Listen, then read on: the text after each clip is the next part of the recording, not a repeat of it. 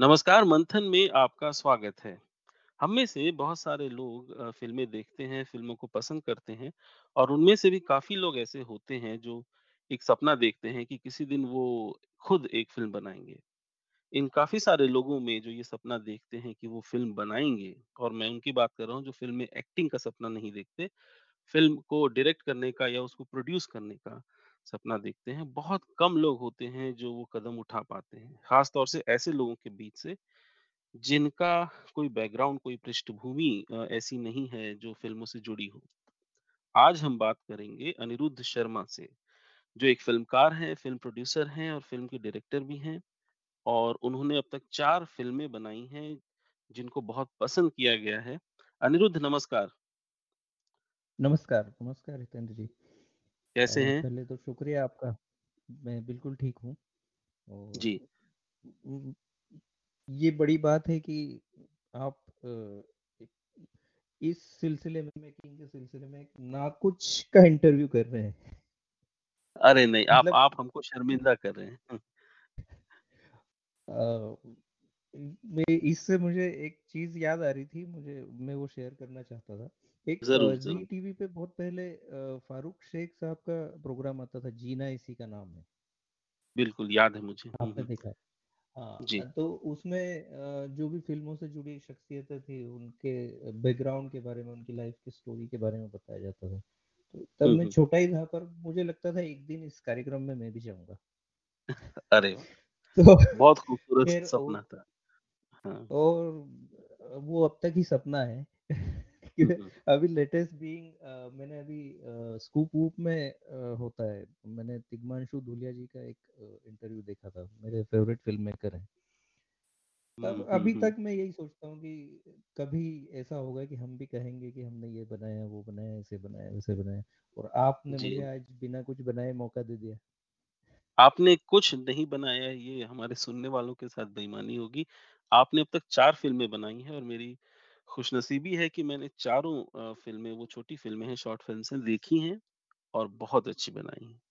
तो पहली बात तो ये मत कहिए अ, कि कुछ नहीं है, दूसरी बात हाँ, मैं फ़ारूक शेख नहीं हूँ, लेकिन आप एक दिन अ, उन्हीं फ़िल्मकारों की तरह बहुत बड़े फ़िल्मकार बनेंगे, ये शो के शुरुआत में ही मैं आपको ये शुभकामना देना बहुत-बहुत चाहता हूँ। शुक्रिया, बहुत-बहुत शुक्रिया। जी, बल्कि आज कि ह हमारे पॉडकास्ट अ, अभी हम आपसे बात कर पाए शायद 5 साल बाद वो आपसे अपॉइंटमेंट लेना हमारे लिए अ, कितना आसान होगा ये अरे देखना नहीं! पड़ेगा। ठीक, नहीं तो होता। अनिरुद्ध भाई प शुरू ऐसे करते हैं कि आप अ, अपने बारे में बताइए, आप कहाँ से हैं और आपने अ, किस किस्म की पढ़ाई की और फिर अ, क्या हुआ, किस सफ़र से आप फ़िल्मों की दुनिया में आए? देखिए मैं मध्य प्रदेश में इंदौर के पास एक छोटी-सी जगह है बागली के नाम से। तो।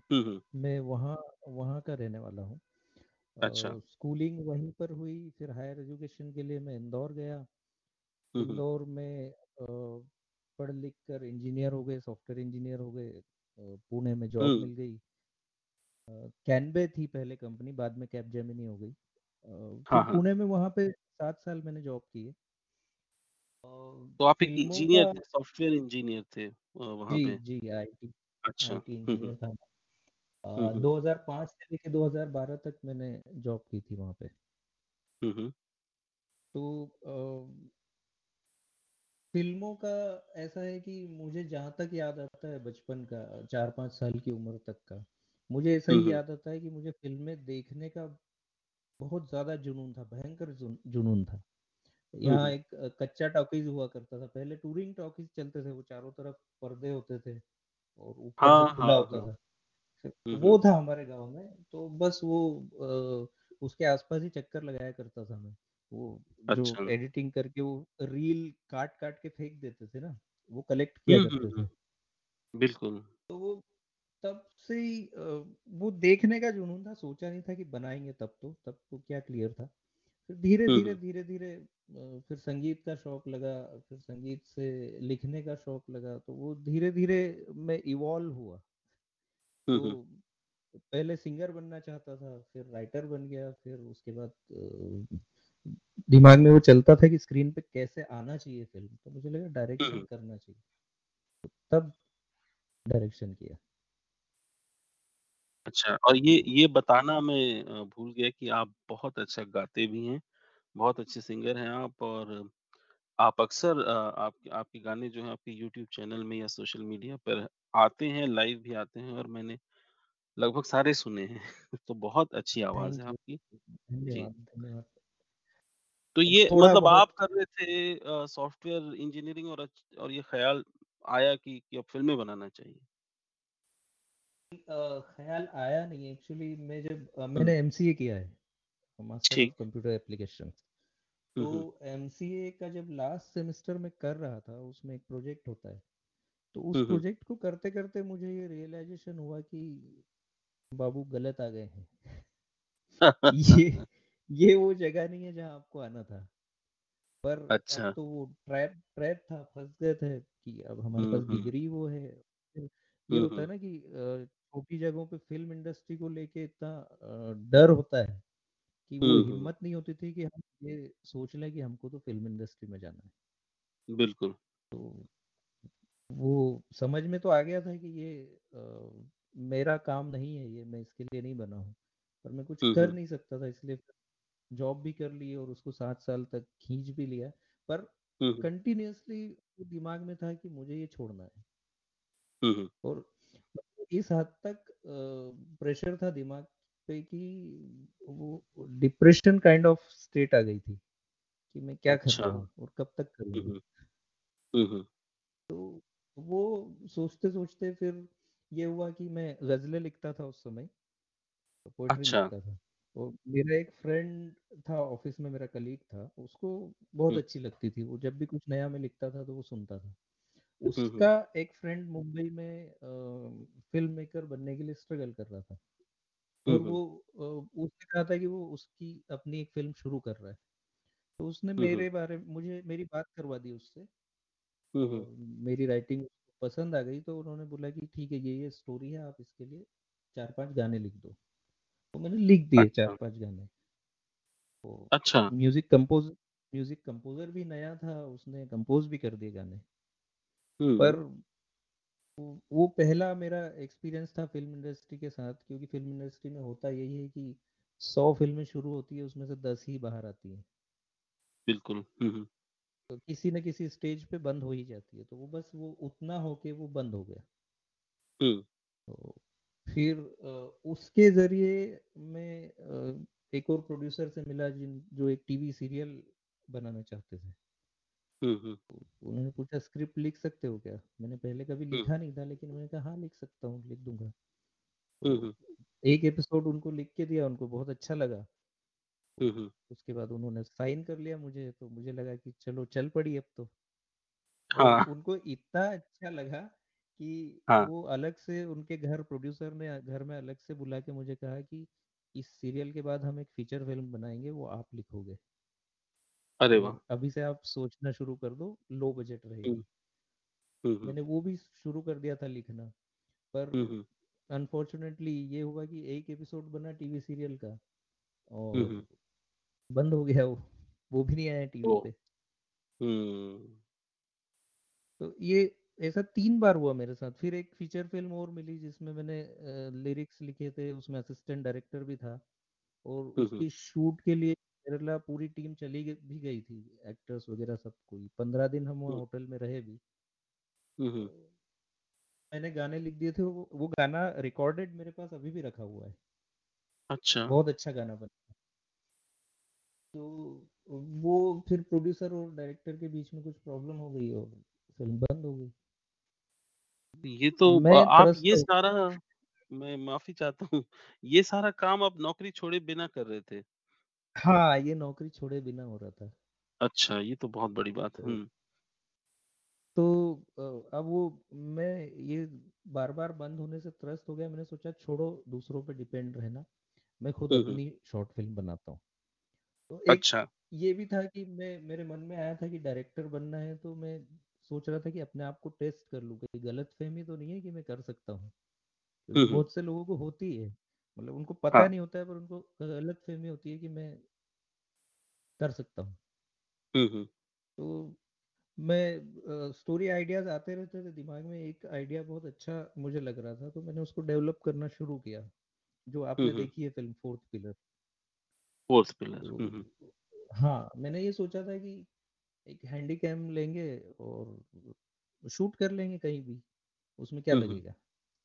तो वहाँ से शुरुआत हुई थी फिर वो लिखते लगते मुझे लगा कि थोड़ा सा अच्छे लेवल पे ही बना लेते हैं यार। तो अच्छा, फिर मैंने उसके लिए पाँच हज़ार रुपये का बजट तय किया कि पाँच हज़ार तक खर्च कर देंगे इसमें। ये कौन-सा ईयर था? ये ये 2011 था। 2011 में सिर्फ़ ₹5000 में आपने सोचा कि मैं फ़िल्म बनाऊँगा? नहीं वो कार, कारण ये था कि देखिए जॉब तो मैं बस जैसे-तैसे कर रहा था उसमें बहुत ज़्यादा तरक्की तो संभव नहीं थी और हो भी नहीं रही क्योंकि आप कोई काम मन से नहीं करो तो उसमें कितना तरक्की कर लोगे। तो बिल्कुल। मेरे पास पुणे में सर्वाइव करने के अलावा बहुत ज़्यादा मैं खर्च नहीं कर सकता था उस समय। हुँ, हुँ। मैंने सोचा अभी ट्रायल कर रहे हैं तो 5000 के खर्च में हो जाना चाहिए काम। फिर उसमें भी मेरे एक फ्रेंड है पवन जायसवाल आप मिले हैं उनसे। जी, जी। वहाँ उनको बड़ी वो आश्चर्य होता था कि ये फ़िल्मों में काम कैसे होता होगा और जब उनको पता चला कि मैं करता हूँ तो वो उनकी बहुत इच्छा थी जुड़ने की। तो मैंने कहा भाई प्रोड्यूस को-प्रोड्यूसर बन जाओ, हाँ, इस तरह से जुड़ जाओ। तो वो ये जुड़ने को-प्रोड्यूसर बन गया। अच्छा। हाँ। अच्छा, अब तक मुझे फ़िल्म की शूटिंग के बारे में कुछ भी पता नहीं था। मैं असिस्टेंट भी था तो मैं म्यूज़िक बनवा रहा था। शूट का कुछ देखा नहीं था मैंने। तो इसके लिए मैंने प्रोसेस स्टार्ट की, बस ये था कि मैं ऑडिशन ले लूँ एक्टर्स का। एक्टर्स मुझे अच्छे ही चाहिए जो सही तरीके से कर सकें। हुँ, हुँ, तो फिर वो करते-करते ही मुझे पता चला कि क्या-क्या होता है फ़िल्म बनाने में। किसी ने पूछा कि यार साउंड का क्या करोगे? तो साउंड का क्या करते हैं? तब अच्छा। मुझे पता चला कि साउंड मतलब आपका जो भी साउंड होता है फ़िल्म में ग्लास रखने का साउंड होता है, पानी पीने का साउंड होता है, सब कुछ डालना पड़ता है। ऐसे नहीं आ अच्छा, है। हाँ, ये मुझे नई खबर सुनाई दे रही है। तो और तो हम लोग मतलब पानी पीते हैं, ये लोग वगैरह ये सब इसकी भी तकनीक है जिसको अलग से उसको लगाना हाँ, पड़ता है वो मतलब। एक पूरा डिपार्टमेंट होता है साउंड डिज़ाइन का। मतलब साउंड डिज़ाइनर को अवार्ड भी मिलते हैं बेस्ट साउंड डिज़ाइन के लिए। हाँ, ये तो देखा ये तो तो देखा वो साउंड डिज़ाइन वही होता है कि 2 कैरेक्टर बैठे हैं तो क्या-क्या खटपट चल रही है आस-पास। मतलब वो एनवायरनमेंट हुँ, क्रिएट होता है उस साउंड से। अच्छा। और फिर डायलॉग्स भी मुझे तो लगा था कैमरा में रिकॉर्ड हो जाएँगे पर फिर मुझे ल अ, किसी ने बताया कि ऐसे थोड़ी होता है। वो तो क्वालिटी बहुत खराब होती है। साउंड फिर मुझे पता चला कि एक डब करते हैं स्टूडियो में डायलॉग्स और दूसरा हुँ, हुँ, तरीका होता है सिंक साउंड। हुँ, हुँ, तो फिर वो पता लगा है सिंक साउंड कैसे होता है, तो फिर मैंने डिसाइड किया कि सिंक साउंड करेंगे, डब करना तो महँगा पड़ेगा। तो हुँ, इस तरह मतलब ये ये जो फ़िल्म मैंने बनाई ये ये फ़िल्म मेरा फ़िल्म स्कूल ही थी। इस फ़िल्म को बनाते-बनाते ही मैंने सीखा कि फ़िल्म कैसे बनती है। तो वो तामझाम जुड़ता गया और खर्चा बढ़ता गया। तो वो जो हुँ, हज़ार 5000 पे सोचा था वो अल्टीमेटली 50000 पे पहुँचा अच्छा। बजट। हाँ, मैंने वो फ़िल्म देखी है तो उसमें तो बहुत से कलाकार थे। हाँ, वो कलाकार ये थे कि उसके जो लीड एक्टर्स हैं, मैंने हुँ, 2 महीने ऑडिशन किए एक्टर्स के। एफटीआई में भी गया था मैं ऑडिशन करने। तो अच्छा इस फ़िल्म को बनाते-बनाते ही मुझे ये भी समझ में आया कि मैं कॉम्प्रोमाइज़ नहीं कर सकता। मतलब मुझे एक चीज़ ऐसी चाहिए तो वो वैसी चाहिए। ये एक प्रॉब्लम और थी इसलिए भी बजट बढ़ा।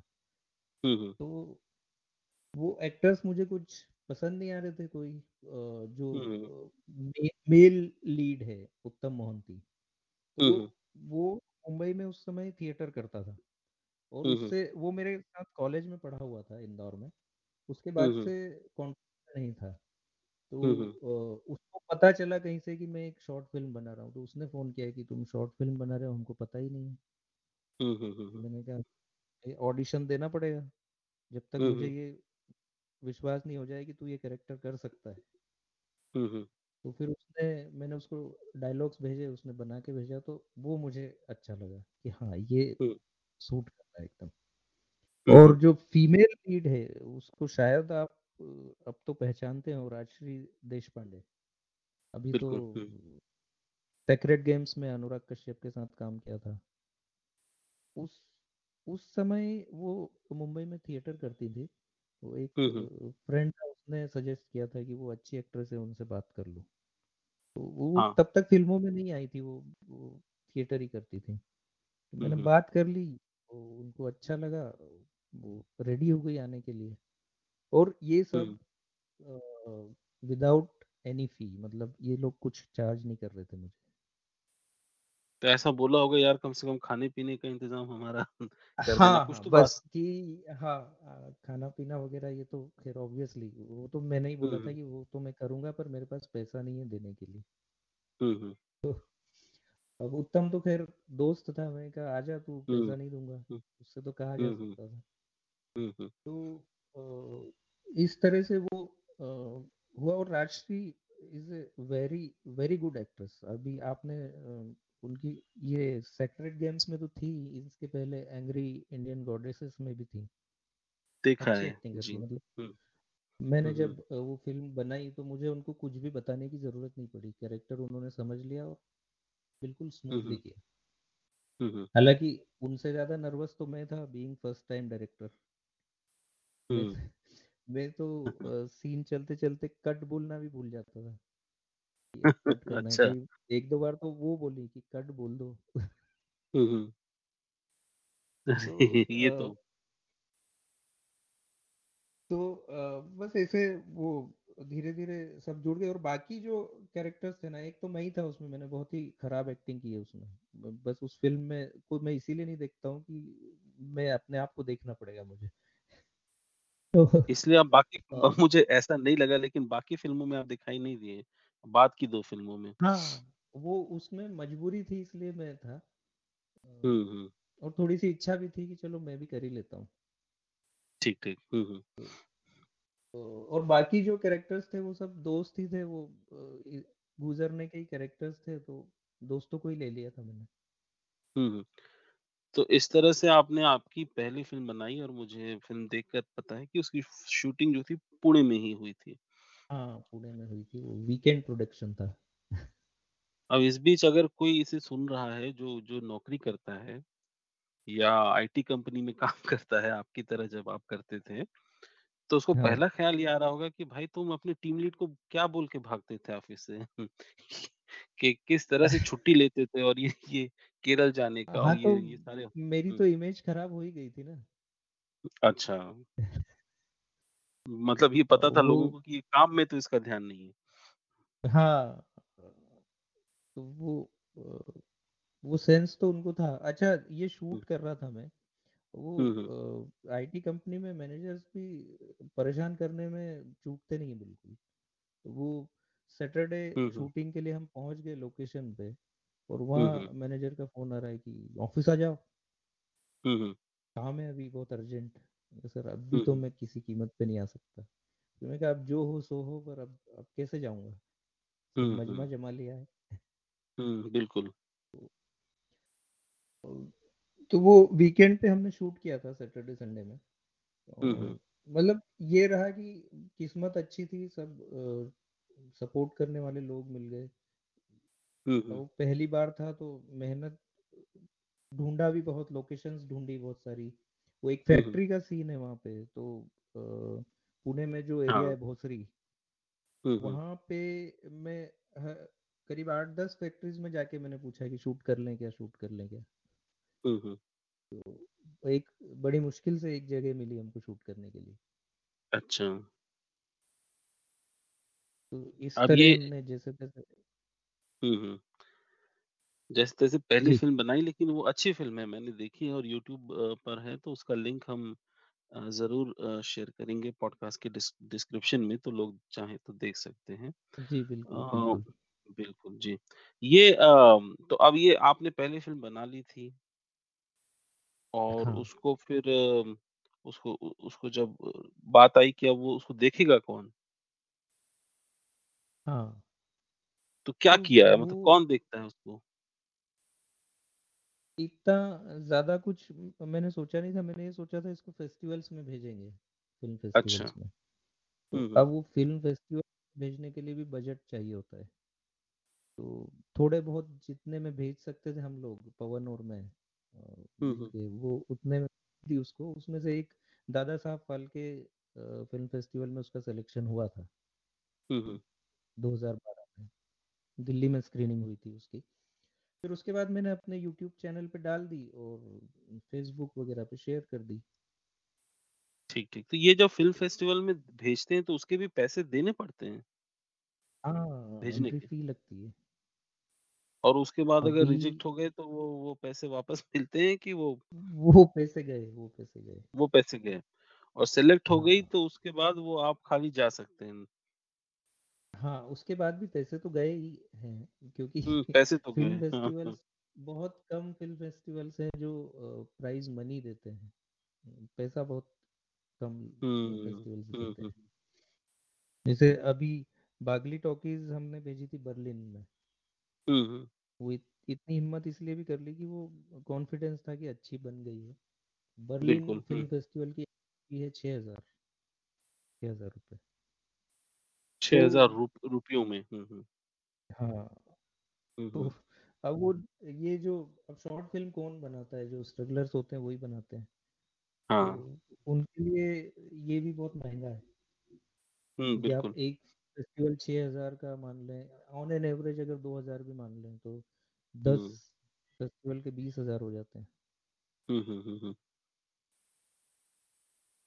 तो तो इस तरह से भेज के जी आपने भेजा। ये फ़ि अब मैं हालाँकि इस सवाल पे बाद में आना चाहता था, लेकिन चूँकि फेस्टिवल की बात आ ही गई है, तो तो सुनने वालों को बताइए कि ये फेस्टिवल होते क्या हैं? मतलब आम नज़ारा क्या होता है? क्या इसको देखने आम लोग आते हैं? जो ख़ास तौर से बड़े फेस्टिवल होते हैं। चलिए छोटे हुँ, फेस्टिवलों को छोड़ देते हैं। अ, लेकिन बर्लिन तो एक बड़ा फेस्टिवल है। इस तरह के जो फेस्टिवल होते हैं, इनको हुँ। देखने के लिए किस किस्म के लोग आते हैं? और वहाँ पे क्या आ आम लोग आते हैं या फिर ये भी होता है कि बड़े फ़िल्म वाले भी आते हैं जिससे जिनसे आप मिल सकें? क्या फ़ायदा है यहाँ यहाँ फ़िल्म भेजने का? बड़े फ़िल्म वाले अ, सिर्फ़ उन फ़िल्म फेस्टिवल्स में आते हैं जो मोस्ट रेप्यूटेड होते हैं। जैसे बर्लिन है, बर्लिन तो ख़ैर पूरी दुनिया में नाम है उसका हुँ, हुँ। और इ इंडिया में जो गोवा में होता है फ़िल्म फेस्टिवल, हुँ, हुँ। वो अ, बहुत बड़ा फेस्टिवल है। उसमें ज़रूर अ, फ़िल्म इंडस्ट्री से सारे लोग आते हैं। अच्छा। इस तरह के कुछ एक ही हैं, जैसे मुंबई में होता है, मामी होता है। तो इन फेस्टिवल्स में आपको कुछ लोग मिल सकते हैं। बाकी जो फेस्टिवल्स है बड़े भी हैं चाहे, जैसे जयपुर इंटरनेशनल फ़िल्म फेस्टिवल, उसमें मेरी फ़िल्म गई थी, मैं भी गया था वहाँ। तो फ़िल्म इंडस्ट्री लोग तो नहीं आते हैं और फिर जैसे-जैसे इस लेवल पे आते जाते हैं फेस्टिवल, तो ऑडियंस भी ना के बराबर ही मिलती है। अच्छा। हाँ, वो ओपन होते हैं सभी लोगों के लिए, जो जाना चाहे जा सकता है। हुँ, पर हुँ। मैंने बहुत ज़्यादा भीड़ तो किसी फेस्टिवल में नहीं देखी। ठीक तो फिर इन फ़िल्म तो फ़ि मैंने फ़िल्म फेस्टिवलों में जाना ही क्यों? अ, अब ये बहुत अ, अच्छा सवाल है क्योंकि पहले क्या होता था बहुत कम फेस्टिवल्स होते थे हुँ, और जो जानकार लोग थे वही करते थे तो ऑब्वियसली उनका सिलेक्शन भी अच्छा होता था। अब ये हो गया है कि हर दूसरे आदमी को लगता है एक फेस्टिवल कर देते हैं। वो पैसा कमाने का ज़रिया हो गया।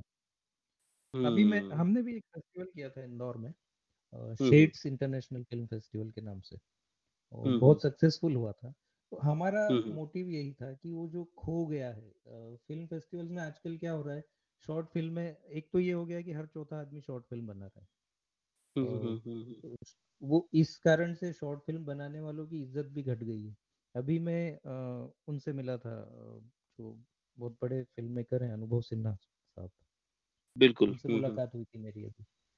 तो मैंने बताया मैंने शॉर्ट फ़िल्में बनाई हैं, तो पहला सवाल उन्होंने यही पूछा कि क्या आईफ़ोन वगैरह पे? मतलब वो एक एक परसेप्शन बन गया हुँ, कि लोग मोबाइल पे फ़िल्म बना रहे हैं और ऐसी-ऐसी हुँ, हुँ। फ़िल्में, शॉर्ट फ़िल्में बना रहे हैं कि आपको लगता है कि क्यों बनाई यार? तो उसमें क्या हुआ कि ये जो थोक में फेस्टिवल्स हो रहे हैं, ये इन लोगों को। कुछ लेना देना नहीं है फ़िल्म मेकिंग से। इनके पास जो भी एंट्रीज़ आती है उसमें से पचास साठ फ़िल्में कोई भी चुन लेते हैं और फिर वो दिखाते रहते हैं। एक तो इस वजह से भी फेस्टिवल्स की रेपुटेशन गिरी है, क्योंकि वहाँ इतनी घटिया। फ़िल्में देखने को मिलती है, कौन जाएगा? हुँ। मैं मैं गया था जयपुर गया था, कोटा गया था, तो हुँ, हुँ। मतलब झेलना मुश्किल हो गया। मैंने बाहर घूम-घूम के टाइम पास किया, कि क्या देखें इन फ़िल्मों को। अच्छा। जबकि अभी हमने हमने जो फेस्टिवल किया था, उसमें ये हुआ कि सुबह मुझे 3-4 लोग ऐसे थे जो खत्म होने पे ये बोले कि सर हम एक घंटे के लिए आए थे। दूसरा काम था, हमने सोचा चलो घंटे भर टाइम पास कर लेंगे फिर चले जाएँगे वो शाम तक नहीं उठे। क्योंकि इतनी अच्छी फ़िल्में थी। जो जो फ़िल्में सेलेक्ट की थी वो इतना स्ट्रिक्ट क्राइटेरिया रखा था, कि अगर अच्छी है, इस पैमाने पे खरी उतरती है तो ही दिखाई जाएगी। तो हमने सिर्फ़ 15 फ़िल्में रखी 1 दिन में वो हुँ, हुँ। 15 फ़िल्में दिखाई थी। वो सभी को बहुत अच्छी अब मैं मैं पुणे वापस जाता हूँ। हाँ, जी, तो पुणे वापस आऊँगा और अब ये अब ये आपकी पहली फ़िल्म बन चुकी है 2011-12 में अ, हाँ। और उसके बाद आप अपनी कंपनी में काफ़ी फ़ेमस हो चुके हैं, फ़िल्म बनाने के लिए नहीं अ, काम काम हाँ। करने के लिए। तो उसके बाद आपको ये ये ख़्याल कैसे आता है कि यार अब ये नौकरी छोड़ देनी चाहिए और एक मध्यवर्गीय अ, व्यक्ति के लिए जि जिसके घरवालों का सपना था कि वो पूना चले जाए, ये मेरे घर वालों का भी सपना था, मैं भी एक छोटे शहर से पुणे आया तो कि भाई ये बच्चा हमारा इंजीनियर बन जाए और एक अच्छी सॉफ्टवेयर कंपनी में जाके नौकरी कर ले, जो आपने की और। तब आपका विवाह हो चुका था अ, शादी हो चुकी थी आपकी, हाँ, हाँ, तो शादी हो चुकी थी और बच्चा भी इनफैक्ट था, हाँ, ये मैंने शूट की अगस्त में फोर्थ पिलर और सितंबर में मेरी बेटी हुई थी। आपकी बेटी आई। तो ये तो ब हाँ। ब न बहुत एक तो एक तो किस दिन ये विचार आया कि भई अब नौकरी छोड़ देनी चाहिए और मेरा ख़्याल है कि मैं भी शादीशुदा हूँ, तो जो पहला ख़्याल आएगा कि ये पहले बीवी को कैसे बताना है और उसकी तो ये ये अनुभव क्या था इसको मैं थोड़ा अ, सुनना चाहूँगा इट इट वाज़ टेरिबल मतलब वो। इतना मुश्किल डिसीज़न था। पर मैं क्या सोच रहा था कि मैं इतने सालों से बस यही दिमाग में लेके चल रहा हूँ कि मुझे ये जीवन भर नहीं करना है।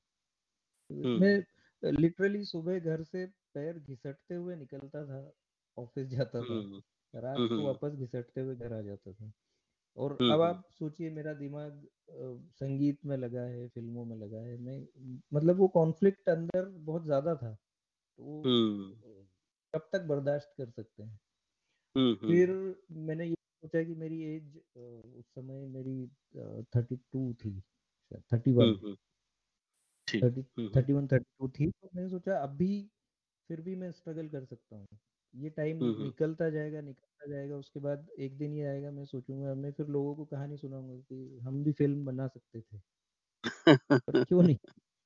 क्यों नहीं बनाई? तो अच्छा है कि एक ट्राई दे ही दिया जाए और अभी बेटी हुई है, अभी ठीक है तीन साल तो कोई प्रॉब्लम नहीं है, फिर उसकी स्कूलिंग वगैरह फिर मैं फंसता जाऊँगा फिर मेरा निकलने का कोई चांस तो मैंने सोचा यही राइट टाइम है। हाँ, अब जहाँ तक वाइफ़ को समझाने की बात है, तो वो एक होता है ना फ़िल्म की स्टोरी लिखने में सबसे इम्पोर्टेंट चीज़ कहते हैं कि जितना ज़बरदस्त कॉन्फ्लिक्ट है कहानी में, उतनी अच्छी फ़िल्म बिल्कुल। कॉन्फ्लिक्ट होना चाहिए। तो वो मेरी लाइफ़ का ज़बरदस्त कॉन्फ्लिक्ट है क्योंकि मेरा अच्छा। है और वो खिलाफ है। ठीक। तो ये इसलिए मेरे लिए बहुत ज़्यादा मुश्किल था और फिर ये सही भी है, वो अपनी जगह सही है कि भई वो इंदौर की हैं, हुँ, हुँ, इंदौर में रही, फिर पुणे में रही और अब मैं चूँकि मैं पुणे अगर जॉब छोड़ता हूँ, तो मुझे पता था कि मैं पुणे में सर्वाइव नहीं कर सकता, बिना रेगुलर इनकम के। मुझे कुछ समय के वापस अपने गाँव जाना पड़ेगा।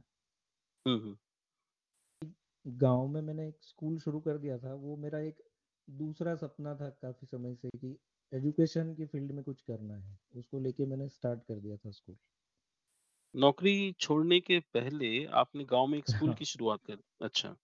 जी हुँ, हुँ। तो वो ये हुआ था कि गाँव में प्राइवेट स्कूल्स जिस तरह होते हैं मुझे पता है कि वो किस तरह की एजुकेशन देते हैं तो मुझे हमेशा लगता था कि अच्छा गाँव में भी मिलना चाहिए और फिर मेरी जगह पे अगर मैं दे पाऊँ तो करना चाहिए हुँ, हुँ।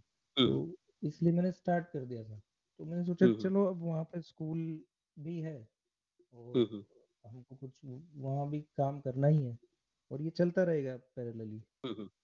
ये सोच के यहाँ आना लेकिन उसके लिए तो वाकई मुश्किल था ना भाई। उसने शादी तो सॉफ्टवेयर इंजीनियर से की थी।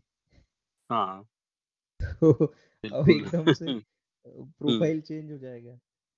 हुँ, तो हुँ, हुँ। और मुझ मेरे लिए भी मुश्किल इसलिए था कि पुणे शहर से मुझे बहुत प्यार है आज भी। मतलब पुणे जाने का। कोई मौका छोड़ना नहीं चाहता। बहुत खूबसूरत शहर हुँ। मैं मैंने अपना गोल्डन पीरियड बिताया वहाँ पे गोल्डन टाइम था वो। हुँ, और हुँ। वाकई में शहर भी वैसा है मैंने अ, खैर अब तो बहुत अ, बड़ा हो गया मैं 2005 में जब गया था तब और भी ज़्यादा सुंदर था जी। तो अ, वो बड़ी मुश्किल से समझाया और फिर हम लोगों ने बोरिया बिस्तर बांधा और हुँ, आ हुँ। गए यहाँ पर तो आप पुणे छोड़ के इंदौर भी नहीं, इंदौर के पास जो छोटा-सा गाँव है बागली अ, जो हाँ आपका गृह गृहनगर है, वहाँ आ गए और स्कूल आपका शुरू हो चुका था। तो एक काम था जी आपके पास और वहाँ स आ गए। फिर आपने ये फैसला किया होगा कि अब बस फ़िल्में बनाना है, स्कूल तो ख़ैर है। हाँ वो क्या था ना कि अ, उस समय तक वहाँ से स्कूल ऐसे चलता था कि यहाँ मेरा अ, छोटा भाई है वो यहाँ की व्यवस्था देख लेता था।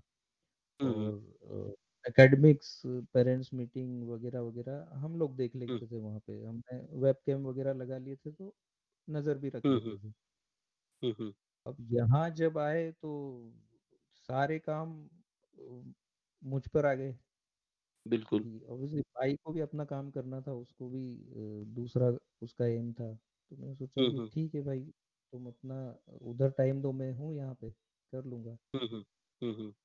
तो वो अ, फिर मैं उसमें उलझ गया मतलब यहाँ से फिर फ़िल्म बनाना बहुत मुश्किल हो गया ठीक। लेकिन आप रुके नहीं, मुश्किल हुआ आपने दूसरी फ़िल्म बनाई जो कि मंटो सादत हसन मंटो की कहानी पर है। हाँ मंज़ूर उसका नाम है। मंजूर मंजूर जी, जी। वो लिटरली ज़ीरो बजट फ़िल्म थी क्योंकि मैं यहाँ आया 2012 में उसके बाद मैं दो साल तक ऐसा उलझा कि कुछ कर ही नहीं पाया दो साल बीत। गए 2014 में फिर सोचा कि यार ऐसे कैसे चलेगा दो साल हो गए हमने उसके बाद कुछ किया ही नहीं। तो मैं एक किताब पढ़ रहा था मंटो की तो ये। कहानी पढ़ी तो ये मुझे बहुत अच्छी लगी मतलब एकदम एक। टच करती है दिल को तो मैंने सोचा ये बनाई जा सकती है मतलब इसको बनाने में ज़्यादा खर्च भी नहीं आएगा एक ही लोकेशन हुँ। तो मैंने फिर प्लान किया उसका और अब चूँकि यहाँ गाँव में तो कोई भी रिसोर्स नहीं था। हुँ, हुँ। फिर से लीड रोल के लिए उत्तम को बुलाया कि आ जाओ। अच्छा हुआ ये भी था कि मैंने स्कूल में एक डांस एंड एक्टिंग की वर्कशॉप रख ली थी। अच्छा। के लोगों के लिए। तो उत्तम वो वर्कशॉप लेने आया हुआ था। तो हमने सोचा कि अब जब तुम यहाँ हो ही तो एक फ़िल्म भी बना ही लेते हुँ। तो हमने फिर वो सब यहीं से मेरी फैमिली थी उसमें जो मेरी दोनों सिस्टर्स हैं उसमें अ, हुँ, हुँ। मैं भी हूँ उत्तम भी है हॉस्पिटल हुँ, हुँ। की शूट है तो हॉस्पिटल में काम करने वाले कर्मचारी भी हैं उसमें अच्छा। जैसे जैसे तैसे यहीं से हाँ जो लड़का है जो उसमें लीड रोल है जिसका मंजूर का। तो उसका मैंने टेस्ट लिया वो उसको बहुत इच्छा थी कुछ करने की तो मुझे लगा। कि हाँ ये कुछ सकता है। फिर उसको आठ दस दिन बहुत ट्रेनिंग दी उसको बहुत सिखाया कैसे बोलते हैं कैसे क्या करते हैं। फिर जाके हमने हुँ, शूट किया उसको। ठीक। ये तो मैंने मैंने ये फ़िल्म देखी और उस उस बालक का अभिनय बहुत अच्छा है। उसमें, बहुत ही अच्छा हाँ काम अच्छा काम किया है। जी। तो इस तरह आपकी दूसरी ये हुआ कि हुँ, हुँ। 2000 रुपए मुझे कैमरामैन को देने पड़े बस उसके अलावा और कोई खर्च नहीं था। बाकी उसको लिखा मैंने था, म्यूज़िक मैंने बनाया, एडिट मैंने किया, सब कुछ मैंने किया उसमें।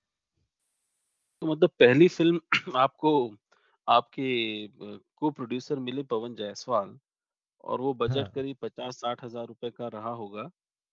इस हुँ। इस दूसरे फ़िल्म का बजट कोई उम्मीद करे कहानी में कि बढ़ेगा लेकिन वो और कम हुआ। हाँ, वो मात्र 2000 था। तो पवन ने आपकी दूसरी फ़िल्म अ, को प्रोड्यूस नहीं किया या अ, या आपने नहीं, बताया? मैंने सोचा हुँ, वो मुझे ही थोड़ी हिचक थी कि यार अब भी मैं बना रहा हूँ फ़िल्म वो उस फ़िल्म में उसने पैसा लगाया था लेकिन इस फ़िल्म को लेके ऐसा कोई बहुत ज़्यादा उम्मीदें भी नहीं थी। तो हुँ, सोचा हुँ, क्यों उसके पैसे लगवाऊँ और जब जहाँ तक हो सके मैं बिना पैसे में हो जाएगा तो ठीक है। ज़्यादा लगता तो फिर ऑब्वियस वो आता ही उसके बिना तो अभी तक कुछ संभव हुआ ही नहीं। ठीक, तो ये इस तरह से आपकी दूसरी फ़िल्म बनी और फिर मैं देखता हूँ आपने तीसरी एक बहुत ही छोटी फ़िल्म बनाई है इबादत, जो कि हाँ, ये ये जी। चौथी शॉर्ट फ़िल्म थी। अच्छा ये आपकी चौथी है, तो तीसरी फ़िल्म बागली टाकीज़ हमारे यहाँ शॉर्ट फ़िल्म के साथ भी वही हो गया। एक हमने यूपी के गोरखपुर में जाके शूट की थी शॉर्ट फ़िल्म, इनफ नाम था उसका। अच्छा। वो वो खाप पंचायत के बारे में थी। हुँ, हुँ, तो वो फ़िल्म शूट तो पूरी हो गई लेकिन वो शूट में मुझे बिल्कुल मज़ा नहीं आया था। वो किसी और ने एक्चुअली प्रोड्यूस की थी और हुँ, हुँ, उत्तम चाहता था उसको बनाना, तो उत्तम ने कहा था कि तुम लिखो और डायरेक्ट कर लो। तो वो। शूट अच्छा नहीं रहा कुल मिला के, तो फिर वो फ़िल्म एडिट ही नहीं हुई उसके बाद। वो वैसे ही रही। अच्छा। हुँ, हुँ। तो वो वो एक बनी नहीं और फिर 2 और बनी। हाँ, ये 2015 की बात है। उसके बाद फिर मैं हुँ, हुँ, उलझ गया। तो हुँ, 16, 17, 18 हुँ, हुँ, 3 साल 3 साल और हो गए। तो। फिर अ, ये तो बागली टॉकीज़ और इबादत सडनली मेरे दिमाग में कांसेप्ट आए। तो अच्छा। वो इस तरह से आया कि मुझे लगा कि यार इस पे तो बनाना चाहिए सब हुँ, कुछ। हुँ, हुँ, हुँ, फिर मैंने सोचना शुरू किया, 1 साल तो उसको प्लानिंग में लग गया, उसको लिखना और फिर प्लान करना। हुँ, हुँ। तो इबादत तो और बागली टॉकीज़ मैंने एक साथ शूट की थी। एक साथ, अच्छा।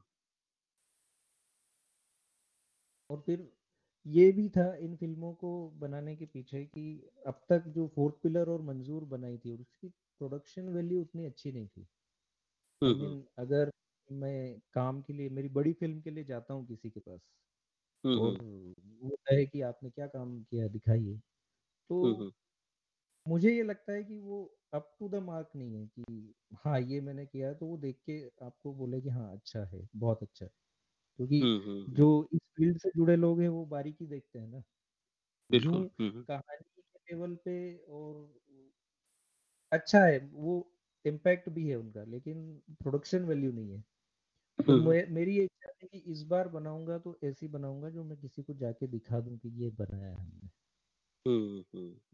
ये सोच के इबादत और बागली टॉकीज़ बनाई थी।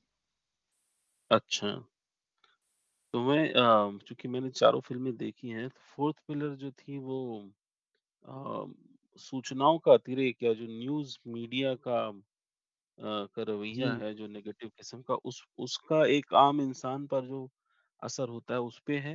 अ, जो आपकी हाँ। दूसरी फ़िल्म है मंजूर वो तो ख़ैर सादत हसन मंटो साहब की ए एक कहानी है जिस पर आपने बनाई है। जी। तीसरी अ, फ़िल्म जो इबादत है वो शॉर्ट फ़िल्म है जो कि सांप्रदायिक तनावों के बारे में जो कम्युनल डिसहार्मनी या हार्मनी है उस उस। पे केंद्रित है और बागली टाकीज़ का विषय मुझे बहुत रोचक लगता है जो सिंगल स्क्रीन थिएटर्स जो जो छोटी जगहों पर खत्म होते जा रहे हैं या या लगभग वहाँ कोई जाता ही नहीं है या फिर उनको तोड़कर कोई मल्टीप्लेक्स बना दिया जाता है। और ये। वो सिंगल स्क्रीन थिएटर्स हैं जो हम सबकी अ, की यादों का बहुत बड़ा हिस्सा है मतलब हर शहर का एक। टॉकीज़ और उस वहाँ जाना, वहाँ मोहब्बतों का पनपना या स्कूल से भागकर एक एक फ़िल्म देखना, ये एक अलग ही भीड़ में लेकर टिकट अ, और फिर बालकनी खचाखच भरा हुआ लोअर यानी कि नीचे ये ये सारा जो कुछ था वहाँ के समोसे खाना वगैरह, ये संस्कृति। एक किस्म से मिट सी गई है, कम से कम बड़े शहरों से। मेरे लिए तो मेरे दिमाग में ये आइडिया कैसे आया? जो हमारे गाँव में टॉकीज है वो बंद हो गया है हालाँकि। तो उस वो उसके जो ऑनर है उन्होंने उस समय वो फ़िल्म आई थी आमिर खान की दंगल। तो उन्होंने स्कूली बच्चों के लिए शोज़ रखे थे। तो वो मेरे स्कूल में आए थे कि बच्चों को आप दिखा दीजिए फ़िल्म। हुँ, हुँ। हुँ, हुँ। तो फिर अ, बच्चों को मैंने अपने स्कूल के बच्चों को फ़िल्म दिखाई फिर उनसे मेरी बातचीत हुई तो मुझे पता चला कि कितना मुश्किल हो रहा है अभी चलाना हुँ, हुँ। और क्योंकि ये टॉकीज तो ऐसा है कि मैं तो इसको अपना स्कूल मानता हूँ मैंने बचपन में सारी फ़िल्में यहीं देखी है मिथुन हुँ, गोविंदा धर्मेंद्र सब सारी बिल्कुल, फ़िल्में बिल्कुल। इसी टॉकीज में देखी हुई है हुँ, और हुँ। वो दंगल बाद उसमें कोई फ़िल्म लगी नहीं रही थी क्योंकि कोई फ़िल्म देखने आ ही नहीं रहा है। ये ये अच्छा। भी उन्होंने इसलिए उठाया था कि चलो दंगल एक फ़िल्म आई है जो बच्चे देख सकते हैं तो स्कूलों में जाके कांटेक्ट कर लीजिए। ठीक है पर वैसे कोई जा नहीं रहा फ़िल्म देखने। तो मेरे दिमाग में ये कहानी आई कि एक थिएटर है उसका ओनर स्ट्रगल कर रहा है उसको बचाने के लिए। हुँ, हुँ, हुँ। तब ये स्टोरी बहुत अच्छी बहुत अच्छी बन के आई है। और एक ऐसा सब्जेक्ट है जिस पे फ़िल्म मेरे ख़्याल से बननी ही चाहिए, बल्कि बड़े स्तर पे बननी चाहिए। आ, वो भी मैंने लिख ली है मैं अच्छा। भी यही सोच रहा हूँ कि ये ये टॉपिक ऐसा है जो शॉर्ट फ़िल्म कितने लोग देखते हैं और फिर मेरी शॉर्ट फ़िल्म कहाँ तक पहुँचेगी तो हुँ, हुँ। बड़ी फ़िल्म अगर बनेगी तो ज़्यादा लोगों तक जाएगी इन- हुँ, हुँ। हालाँकि ये हुआ है बागली टॉकीज का मैंने इंदौर में स्क्रीनिंग की थी और चौकसे जी को इनवाइट किया था जयप्रकाश चौक से अगर आप जानते हैं तो। हाँ, प्रसिद्ध फ़िल्म समीक्षक हैं, बिल्कुल। हाँ वो सेंट्रल इंडिया के फ़िल्म डिस्ट्रीब्यूटर भी हैं। मतलब अच्छा। डिस्ट्रीब्यूटर एसोसिएशन के प्रेसिडेंट हैं वो। हुँ, हुँ। और राज कपूर साहब के खास दोस्तों में से एक हैं। तो उनको मैंने बुलाया था। और उनका एक दैनिक भास्कर में कॉलम आता है पर्दे के पीछे नाम से बहुत रेगुलरली आता सालों है से। पच्चीस साल से हर दिन आ रहा है वो बिल्कुल। तो वो आए उन्होंने एक तरह से ओब्लाइज किया था कि चलो ये बुला रहे हैं तो चले जाते हैं शॉर्ट फ़िल्म दिखा रहे हैं तो। तो वो बहुत स्ट्रेट फॉरवर्ड हैं वो एज ए पर्सन वो आए और उनका ये था कि चलो देख के चले जाएँगे फिर उन्होंने फ़िल्म देखी जब। तो उनको इतनी अच्छी लगी उसके बाद आधा घंटा तो वो बोले उसके बारे में हुँ, हुँ, और बोले ये फ़िल्म मेरे दिल के बहुत करीब है अरे वाह! हुँ, हुँ। तो आपने जो है मुझे फिर से जगा दिया वो काफ़ी समय से कोशिश कर रहे हैं सिंगल स्क्रीन थिएटर्स के लिए गवर्नमेंट पिछले जो सीएम थे एमपी के उनसे भी बात की थी। और फिर अभी सीएम है कमलनाथ जी उनके पास। मेरी फ़िल्म भेज के और बात की थी कि सिंगल स्क्रीन थिएटर्स के लिए कुछ करिए ये खत्म हो रहे हैं हुँ, हुँ। हुँ, हुँ। क्योंकि ये साउथ में कल्चर है अभी भी साउथ में सिंगल स्क्रीन्स अच्छे वो वहाँ खत्म नहीं हो रहे हैं क्योंकि वहाँ की गवर्नमेंट उसको सपोर्ट करती है अच्छा। यहाँ पे प्रॉब्लम ये है गवर्नमेंट कोई सपोर्ट नहीं कर रही है तो। उनको अच्छी लगी उन्होंने वहाँ तक लगे मैंने सोचा कि अगर बड़े लेवल पे बनेगी तो ज़्यादा लोग आइडेंटिफाई कर पाएँगे कि क्या होना चाहिए। तो मैंने तीन महीने में उसकी बड़ी फ़िल्म फीचर फ़िल्म की स्क्रिप्ट पूरी लिख ली हुँ, और देखते हैं अब कहाँ तक जाती है। मैं कोशिश कर रहा हूँ कि वो बन जाए। तो अब आप ये कोशिश कर रहे हैं तो शायद आपने भी मुंबई का रुख किया होगा? हाँ मुंबई अब जाना आना लगा रहता है मिल रहा हूँ मैं सबसे उसी हुँ, सिलसिले में हुँ। अ, अनुभव सिन्हा जी से मुलाकात हुई थी तो इसके ये अलावा मैंने इसको मेरी हुँ, हुँ, हुँ। जी जी, कहिए। जी बोलिए जी, मैं ये कह रहा था इसके अलावा मैंने दो फ़िल्में और भी लिख के रखी हुई हैं बड़ी फ़िल्में हुँ, हुँ। तो अच्छा। मैं एक साथ पिच कर रहा हूँ जो भी हो जाए हुँ, हुँ, हुँ। हुँ, हुँ। तो ये कह सकते हैं कि ये आपका अगर मैं अ, कह सकूँ कि स्ट्रगल का एक पीरियड है जो रियल किस्म की मुंबई में जाकर काम तलाशना। जी ये अपने आप हाँ में मतलब ये लोग लोगों के साथ तो ये बहुत कच्ची उम्र में आता है या फिर लोग अपनी पढ़ाई-लिखाई या थिएटर का काम पूरा करके लेकिन आपके लिए एक अलग किस्म का अनुभव है क्योंकि आप 4 शॉर्ट फ़िल्में बना चुके हैं और अब आप चाहते हैं कि जो मेनस्ट्रीम सिनेमा है, उसमें हम्म आपको काम मिले, वहाँ जाकर आप फ़िल्म बना सकें। अ, तो ये आपकी कहानियों पर फ़िल्में बने, लोग इन्वेस्ट करें और ये सीधी-सी बात है कि किसी के लिए भी एक स्ट्रगल एक संघर्ष अ, का का अ, वक़्त होगा और इसके बारे में भी हम जानना चाहेंगे क्योंकि अ, ये बहुत दूर से ऐसे कहते हैं कि भाई ठीक है तुम्हें फ़िल्म बनानी है या एक्टिंग करनी है तो मुंबई जाना होगा, स्ट्रगल करना होगा। लेकिन ये स्ट्रगल होता क्या है? मतलब वहाँ जाके अ, थोड़ा-थोड़ा अगर कोई जैसे मैं किसी आईटी इंडस्ट्री में काम करने का इच्छुक कोई नौजवान होगा तो आप उसको बता सकते हैं कि तुमको इन-इन जगहों पे जाना होगा, इन-इन वेबसाइट्स पे तुम्हारा रिज़्यूमे होना चाहिए। वैसे ही एक छोटा-छोटा अगर आप संक्षेप में बताना चाहें कि होता कैसे है काम? देखिए आपने जैसे कहा ना कि टीनेजर होते हैं तो जा सकते हैं। अभी मेरे लिए थोड़ी अलग बात है। मेरे लिए शायद थोड़ा ज़्यादा मुश्किल है। क्योंकि मेरे अच्छा। साथ बाउंडेशंस ज़्यादा हैं हुँ, हुँ। मैंने एक समय में जॉब के लिए भी स्ट्रगल किया है अ, मैं जब अ, अपना पोस्ट ग्रेजुएशन करके निकला था तो मंदी आ गई थी मार्केट में जॉब्स नहीं थी हुँ। हुँ, हुँ। मुझे दो साल तो जॉब ढूँढने में भी लगे पर। ये था कि उस ज़माने में अगर मैं इस तरफ़ चला जाता तो ये था किसी भी तरह से रह सकता है अकेला आदमी, कहीं भी सो सकता है, कुछ भी खा सकता है। ऐसा ही किया था उस समय मैंने। एक कमरे में हुँ, हम हुँ। 12-12 लोग तो समय किया जा सकता था, लेकिन अब नहीं किया जा सकता। बिल्कुल। समय किसी को असिस्ट भी कर सकते थे आप 3rd, 4th, 5th असिस्टेंट हो, आप सिर्फ़ ईमेल लिखने का आपको काम मिल रहा है, ठीक है। पर अब मेरे लिए वो पॉसिबल है क्योंकि मेरे पास फैमिली है, मेरे अब दो बच्चे हैं और। मैं यहाँ रहता हूँ, मेरी फैमिली यहाँ रहती है, मुझे मुंबई जाके रहना लंबे समय तक, हुँ, हुँ। वो भी मुश्किल है। पर ये है कि वो कहते हैं मरे बिना स्वर्ग नहीं मिलता है। तो आप वही तो जाना ही पड़ेगा मतलब इसका मक्का तो वही है। अब तो मैं ये प्रोसेस बताइए।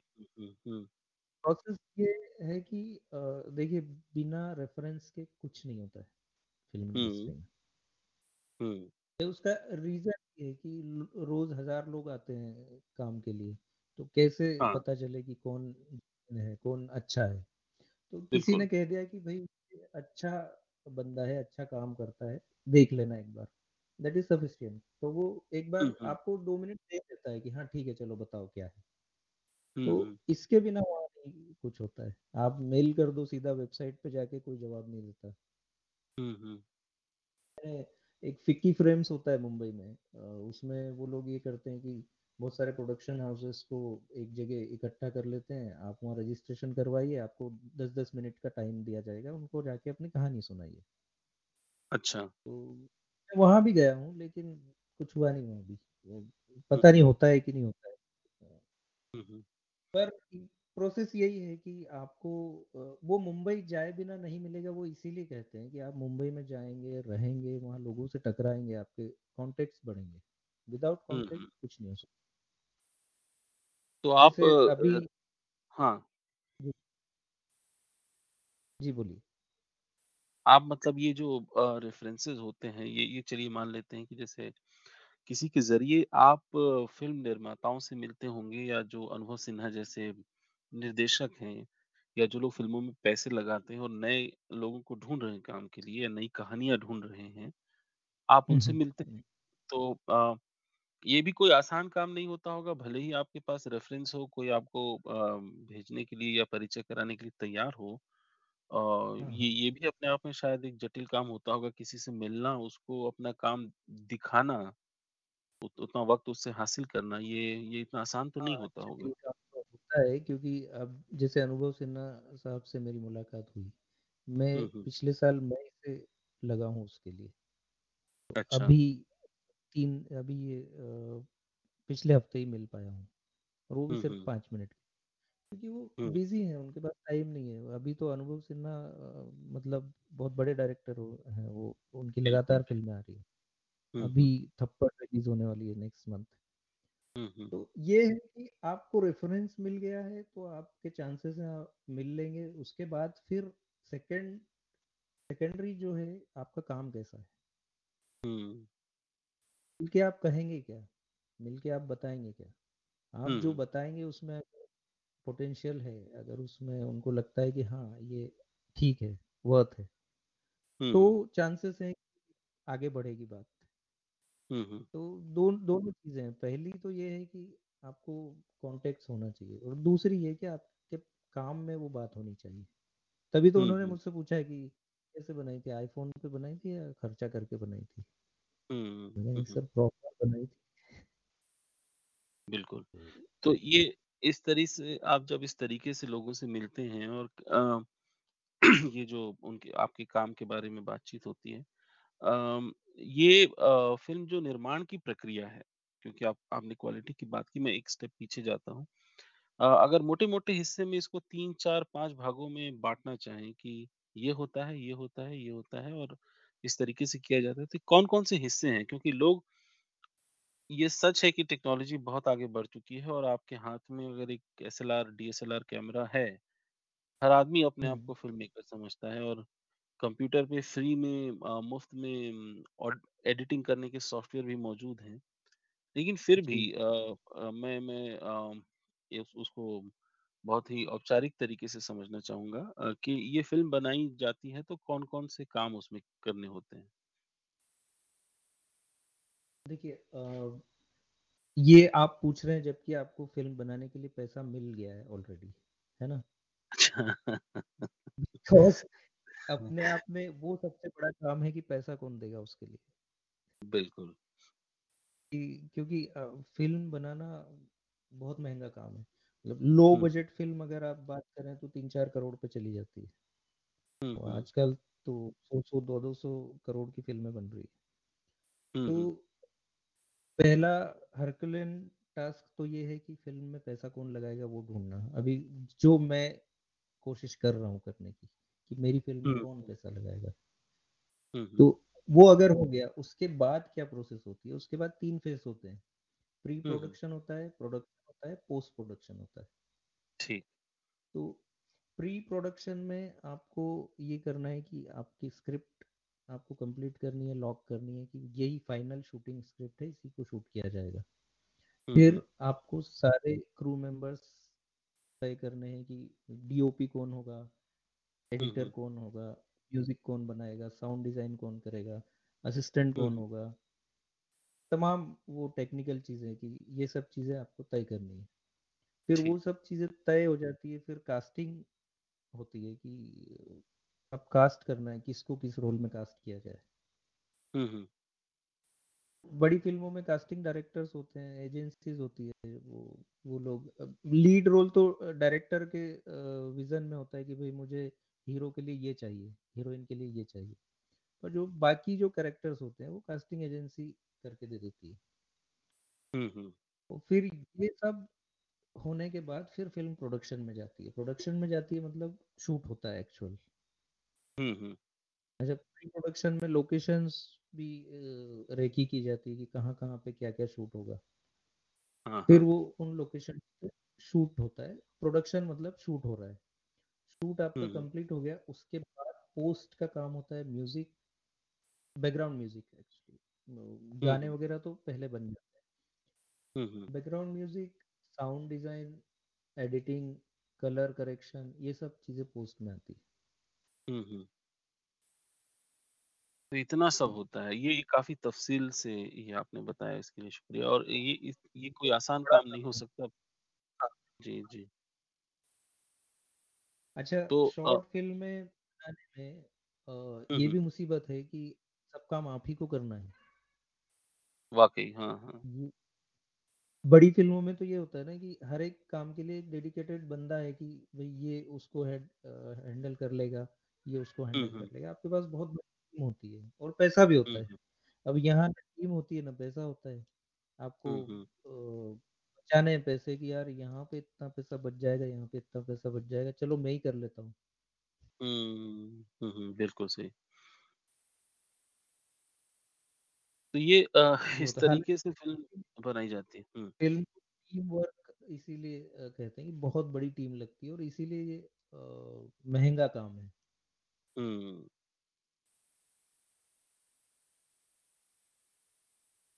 ठीक, तो ये अ, इस तरीके से फ़िल्म बनाई और उसके बाद अम, आपने कहा कि फ़िल्म बनाने की पहली सीढ़ी है कि आपके पास फ़िल्म फ़िल्म बनाने के पैसे होने चाहिए।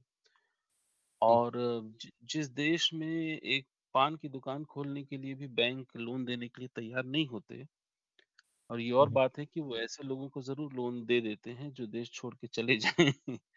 पर पर। हम उस बिल्कुल, उस कहानी पर नहीं जाएँगे क्योंकि वो हमारी चर्चा का उद्देश्य नहीं है, लेकिन बड़े-बड़े लोगों के लोन उनको मिलते भी हैं और पूरे के पूरे माफ़ कर दिए जाते हैं। तो बैंकों से तो लोन मिलेगा नहीं। आप घर का सोना बेचेंगे नहीं अ, अगर जो हाँ, हो तो अ, तो अ, ये अ, मैं पूछना चाहता हूँ कि आजकल बहुत कुछ सुनाई देता है कि अल्टरनेटिव फंडिंग के तरीके आ गए हैं। अ, ये मैं तब की बात कर रहा हूँ कि जब कोई बड़ा फ़िल्मकार आपके साथ काम करने के लिए तैयार नहीं है या कोई कॉर्पोरेट भी तैयार नहीं है।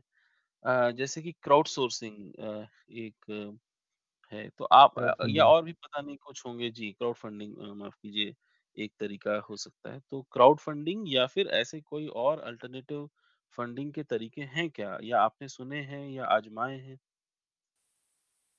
नहीं, क्राउड फंडिंग एक स्मॉल लेवल पे ये जो मेरी दोनों शॉर्ट फ़िल्म है, इबादत और बागली टॉकीज़। ये अ, कहा जा सकता है कि क्राउड फंडिंग से ही बनाई है। क्राउड फंडिंग मीन्स मेरे कुछ दोस्त हैं, पवन के कुछ दोस्त हैं, तो। अ, फॉर्च्यूनेट कि मेरे पास कुछ दोस्त ऐसे हैं जो जिन्होंने बिना कुछ सोचे मुझे पैसा दे दिया।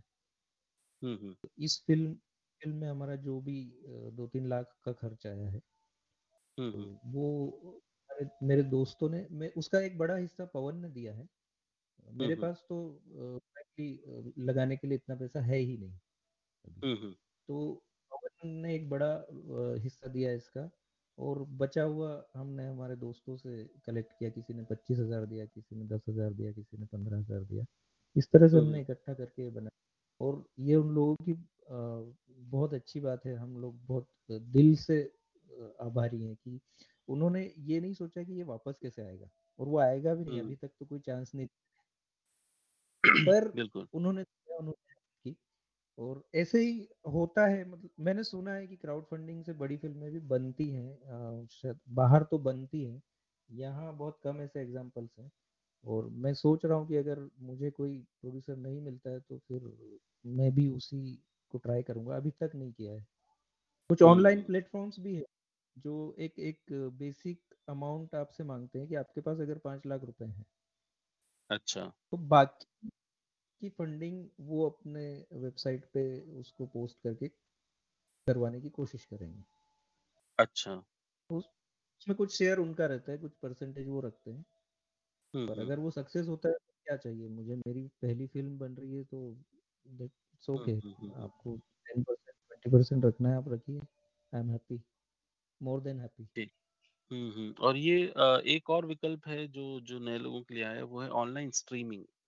और इसमें अब तक तो लंबे समय से सिर्फ़ यूट्यूब था, लेकिन जब से भारत में ब्रॉडबैंड की स्थिति थोड़ी अच्छी हुई है और थोड़ी क्या बहुत अच्छी हुई है अ, तब से अमेज़न प्राइम या नेटफ्लिक्स या इस किस्म के ढेरों एल्ट बालाजी है, ज़ी फाइव है अ, ढेरों ऑनलाइन स्ट्रीमिंग एप्स या साइट्स आ गई हैं, जहाँ पर अ, मुझे उम्मीद है कि मुझे ऐसा लगता है कि नए काम करने वालों को मौका मिल सकता है, उनके लिए स्पेस जो है वो मेनस्ट्रीम सिनेमा से थोड़ा बड़ा अम, शायद अवेलेबल हुआ है। इस तरफ़ कुछ सोचा है वहाँ आपने? वहाँ भी वही कहानी है। अ, अच्छा। क्या हो गया है ना कि ठीक है, चांसेस बहुत बढ़ गए हैं।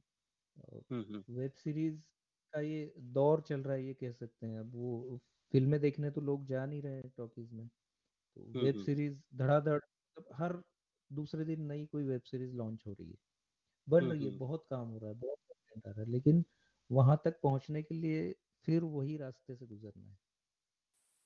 आप किसी को जानते हैं वहाँ पे, आपका कोई सोर्स है वहाँ पे, जो भी है, डायरेक्टली अब आपको नेटफ्लिक्स नेटफ्लिक्स तो खैर छोड़ ही दीजिए। नेटफ्लिक्स और अमेजन नए लोगों के साथ काम नहीं करते। अच्छा।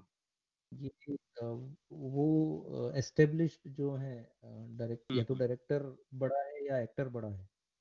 हुँ, हुँ। तो वो उस प्यार करेंगे। नहीं तो आप मैं चला जाऊँ कि साहब मैं मैं आया हूँ मैं ये बनाऊँगा और इसमें मैं उत्तम मोहंती को लूँगा। तो वो सुनेंगे। हुँ, बिल्कुल। तो ये फ़िलहाल है। दूसरी जो आल्ट बाला बालाजी वगैरह है यहाँ भी आप किसी को जानते हो क्या ये सबसे बड़ी चीज़ है वो भी कोशिश चल रही है हालाँकि जी फाइव में मेरी मीटिंग हुई है उसके लिए हुँ। अभी तक उसका कुछ रिज़ल्ट नहीं आया एक महीना हो गया है। ठीक है वेटिंग तो ये इस इस किस्म का इंतज़ार भी लंबा होता है और वाक़ई मतलब जो जो कहने वालों ने कहानियाँ सुनाई हैं कि इस स्ट्रगल का जो जो दौर होता है वो वाक़ई थका देने वाला और बहुत बिल्कुल ज़्यादा होता है धैर्य माँगने वाला होता है। आप थोड़ा-सा अ, फ़िल्म बनाने और उसकी क्रिएटिविटी से अ, जुड़ी हुई उसकी र र अ, बात करते हैं। अम, एक बात जो मैंने नोटिस की है और आपसे 1-2 बार चर्चा भी की है कि अ, ये जो जो हिंदी फ़िल्म इंडस्ट्री है, बाकी फ़िल्म इंडस्ट्रियों में भी ऐसा होगा लेकिन हम भारत की बात करते हैं तो सब कुछ जो है वो मुंबई सेंट्रिक हो गया है।